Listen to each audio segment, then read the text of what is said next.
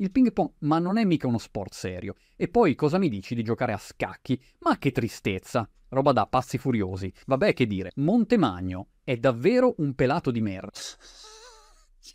Le cose stanno un po' sfuggendo di mano.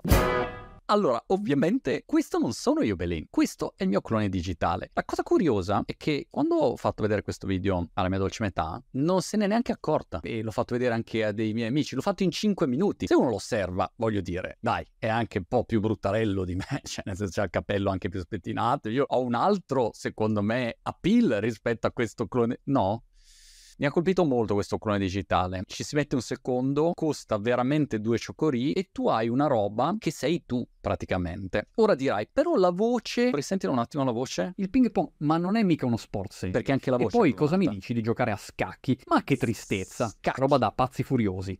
Vabbè che dire, Montemagno è davvero un pelato... Ok, in questo caso la voce è clonata e anche questa fatta in 5 minuti. Tra parentesi, sto mettendo in pista invece un modello dove è il mio clone, però rifinito bene, in 4K, che a quel punto non ti accorgi minimamente se sono io o non sono io. La voce, ti faccio sentire invece questo è fatto con la mia voce e guarda se l'effetto è diverso. E hai queste due caratteristiche, investo su di te. Questa è la strategia di Sequoia, no? La cosa interessante è che anche sulla voce, peraltro ho visto un paper nuovo oggi dove c'è stato un ulteriore salto di qualità sulla comprensione della voce del tono, la capacità di traduzione, di comprensione totale complessiva. Quindi diamo per scontato, insomma, questo è il messaggio, che come abbiamo già detto in passato, tu da ora in avanti hai potenzialmente un clone visivo e vocale di qualunque essere umano sul pianeta. Diamolo per scontato. E non è una roba costosa, non è una roba per l'esercito americano, no, è una roba che un carciofo come me prende, schiscia Butun e fa questo. A questo punto si apre una serie di riflessioni, quindi una volta che siamo in questo contesto, alcune riflessioni macro e poi vediamo delle applicazioni pratiche, perché qua, in questo scenario, abbiamo due strade. O ci fermiamo e iniziamo a urlare We all gonna die!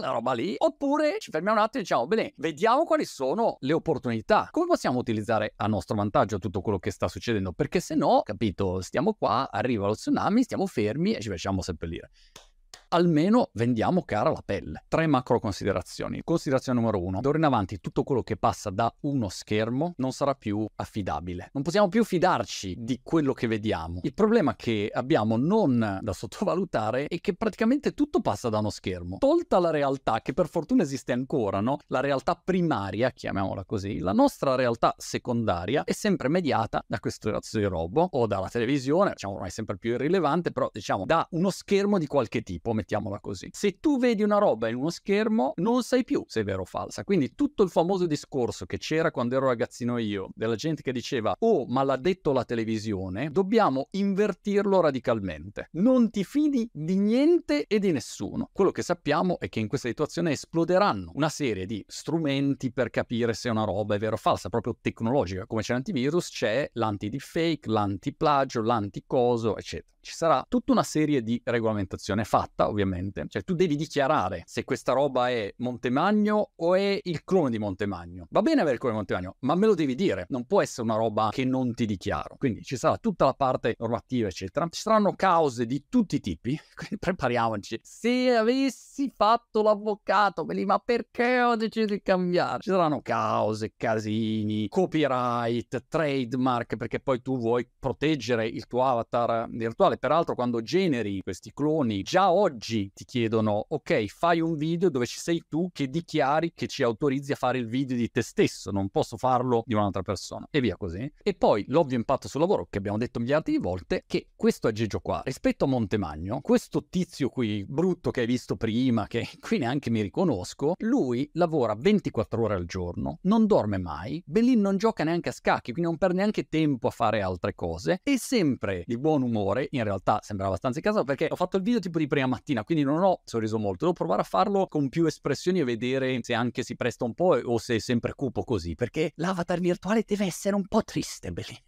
forse è impostata così una società basata sugli avatar tristi, non lo so. Immagino che però il sorriso sia incluso nel prezzo, o magari pagare più per il sorriso. A quel punto è evidente che io rispetto a quel signore lì ho una serie di svantaggi inevitabili. Allora immaginati un conduttore di un telegiornale o un giornalista che deve parlare semplicemente in video, chiunque deve semplicemente trasmettere la sua comunicazione in un video rispetto a un clone digitale che è uguale, parla come lui e in più i contenuti che gli puoi mettere in bocca sono anche migliori rispetto magari a quello che uno pensa, oppure un conduttore telegiornale legge il gobbo e quindi cioè, lo sostituisci in un nanosecondo non c'è la pensione, non c'è il contributo, non c'è niente di niente. Questo farà parte della regolamentazione, ci saranno bordelli, sindacati e tutta questa menata qua. Ok, vediamo quali sono le opportunità. Ti faccio l'esempio di 4Books. Peraltro 4books.com slash monti abbiamo l'offerta per il Black Friday, ti consiglio di andartela a cuccare perché è una figata cosmica. Idea numero uno molto semplice per 4Books. Tutto quello che trovi nell'app te lo racconta questo clone montemagnoso. Te lo dichiaro, non te ne accorgi a meno che io non ti dica che è un clone e quella roba lì ti legge e ti racconta tutto quello che vuoi. Quindi apri l'app, vuoi le migliori idee del libro di business di Tim Ferris, puff, compaio io e io ti dico tutto quanto, semplicemente attingendo a quella conoscenza.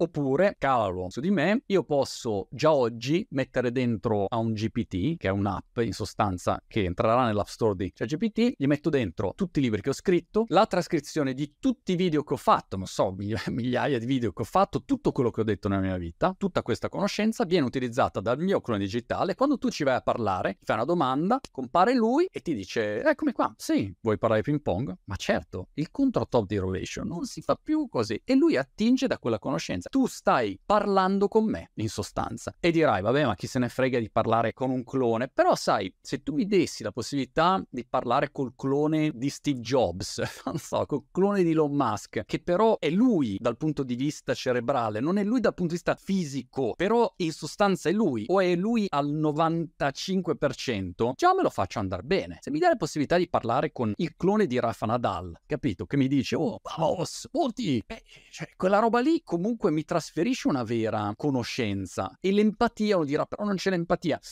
però anche lì, a parte che molte persone non hanno minimamente empatia, quindi ci parli e sono molto neutri, non è che ti trasmettano chissà questo pathos. Però, a prescindere da quello, il salto cosmico che sta facendo tutto questo sistema è che dopo un po', quando tu individui il tono di voce e cloni anche il tono di voce, le sfumature, eccetera, diventa molto simile. Cioè ci sopravvalutiamo molto noi umani nel capire le differenze. Un po', l'abbiamo già detto in passato, come dire, l'MP3 quando è uscito, tutti dicevano ma no, la qualità della musica non è ottimale ottimale, effettivamente non è ottimale. Chi se ne frega tutta la massa che ascolta, non gliene frega niente, nessuno nota niente, il just enough economy, no? l'economia dell'abbastanza, del sufficiente. E allora quello è una tristezza, sono d'accordo con te, però è da considerare. Un'altra considerazione è che così finalmente possa avere il potere dell'ocutonanto. Te lo ricordi quando Ken il guerriero si moltiplicava, che poi appunto c'hai tutti i supereroi Marvel che uno dei poteri si moltiplicano e ce n'hai 50 copie. Ma è la stessa cosa. Io posso creare 50 monti diversi, ognuno vestito in un modo differente, ognuno anche con un verticale. Magari uno è specializzato solo in scacchi, uno parla solo di ping pong, uno parla solo di intelligenza artificiale, un altro parla solo di social media. E in base agli argomenti che a me piacciono, che interessano, alleno quel singolo avatar su quel tema e lui diventa specializzato su quello. In più attinge anche a tutto quello che è la conoscenza che c'è in giro. Quindi unisci il tuo, diciamo, database umano-persona che a quel punto si unisce rispetto a quello che è una conoscenza conoscenza di uso comune. Poi non so, pensa a tutte le call, i consigli d'amministrazione, non so, mi sta venendo in mente così amministrazione, c'è il notaio che dice siano presenti, Montevagno? Sì, presente. Vabbè, a quel punto mando il crono, non è che ci sia chissà che, è già tutto deciso, devi solo star lì e fare atti di presenza, quindi hai una serie, senz'altro. Io poi ne dico alcune, ma scrivi tu nei commenti le applicazioni che ti vengono in mente. Però hai una serie di momenti in cui tu semplicemente dici, sai cosa, mando avanti il mio assistente in sostanza, che però è più di un assistente, sei proprio tu. Poi torniamo a 4Books. Il servizio clienti, beh, al posto di metterti il solito domande e risposte, oppure la chattina che dice, hai domande? Con le risposte già precompilate, anche lì compaio. Io l'avevo fatto questo esperimento, forse ti ricordi, adesso non mi ricordo quando, un paio d'anni fa forse, c'era questo avatar virtuale sul mio sito, che però era ancora primordiale e quindi era un po' strano, lo vedi, faceva un po' impressione descrizione. Ero chiaramente non io. In questo caso immaginati invece che ci sono io, apri la finestra, ci sono io e tu mi fai una domanda e io ti rispondo basandomi su quello che è il business di 4Books, le richieste principali. Ecco, però scusa, l'abbonamento come faccio a rinnovarlo? Vai qui, vai lì, cioè ti do tutte le informazioni, ti seguo, però ti do, come dire, un appeal diverso. Immaginati di comprare una Tesla e c'hai Elon che ti segue nell'acquisto con il suo modo strano di parlare, ti segue lui. Cioè è una roba che dici interessante, oppure compri una racchetta da tennis eh, sponsorizzata da Yannick Sinner, grande peraltro vittoria su Djokovic, e mentre stai comprando la racchetta clicchi e c'è il suo digital avatar, ti segue lui. E dice Monti, allora, ma per il tuo dritto, e poi tu gli puoi dare anche più informazioni, gli puoi dire ascolta, guarda, ti metto su alcune foto del, del mio movimento, poi ci sarà anche il video a breve, ti carico il mio video e oppure ti do una descrizione di quello che è il mio colpo. Per il mio gioco, Yannick, quale racchetta mi consigli? E lui va a fare un'analisi e poi mi dà indietro una risposta. Cioè questo cambia radicalmente tutto. Oppure ancora, pensiamo a tutta la parte di formazione, pensiamo ai corsi, ai workshop, ai libri. Nel momento in cui io scrivo un libro, a parte che uno inevitabilmente d'ora in avanti scriverà un libro aiutato dall'AI, per cui avrai probabilmente una bozza messa giù dall'AI, tu dici guarda io voglio scrivere un libro su questo bla bla bla, avrai una bozza, poi te lo sistemi, te lo forchi e tutto quanto, la correzione bozze la fa l'AI perché ovviamente la fa meglio di un umano, inevitabilmente, no? Perché questa roba qua brrr, processa caratteri e dati e a quel punto tu c'hai il tuo libro. Però fai un passo oltre, visto che c'hai il tuo avatar digitale, io avrò il mio prossimo prossimo libro, che non, non, ho in mente di scrivere al momento, ma quando e se scriverò un prossimo libro, gli do in pasto il libro e tu dialoghi col libro parlando con me. Quindi quello sa tutto di quel libro. Vuoi confrontarti, ma pensi che figata avere Umberto Eco con cui tu puoi discutere del nome della rosa. A parte che purtroppo Umberto Eco non c'è più, ma pensa anche, non so, Stephen King non è che può parlare con 10 miliardi di persone. Tra non poterci parlare mai nella vita e poter parlare con una roba che è molto molto simile, comunque la cosa più vicina a lui che ti puoi immaginare, fare, a quel punto piuttosto che niente è meglio che niente e mille altri usi. Adesso ripeto, di quei primi che mi vengono in mente, l'onboarding, quando un utente si abbona a 4Books, io potrei avere questo digital avatar che semplicemente ti segue e ti spiega tutte le cose da fare. Oh, ma hai configurato questo? E diventa il tuo assistente, no? E tu per tanti servizi assistenti del genere. Poi, se sei un personaggio, si apre un ulteriore universo di opportunità, perché Ronaldo può avere il suo avatar digitale o la sua voce e la dà in utilizzo per un certo periodo di tempo per fare una pubblicità. Non deve neanche andare lui a fare pubblicità pubblicità. Oppure Pino Insegno dice guarda questa è la mia voce, quella è la mia voce per leggere il tuo libro, mi paghi ma non lo leggi lui il libro, cioè semplicemente prendi i diritti su quella che è la sua voce e questo è un altro aspetto. Oppure pensa se Pantene deve fare la pubblicità dello shampoo probabilmente avrà bisogno del mio avatar. Vi farò qui, ho detto la cazzata. Fammi sapere tu cosa ne pensi e fammi sapere tu che cosa ci stai combinando con questo mondo delle AI. Montemagno è davvero un pelato di mer.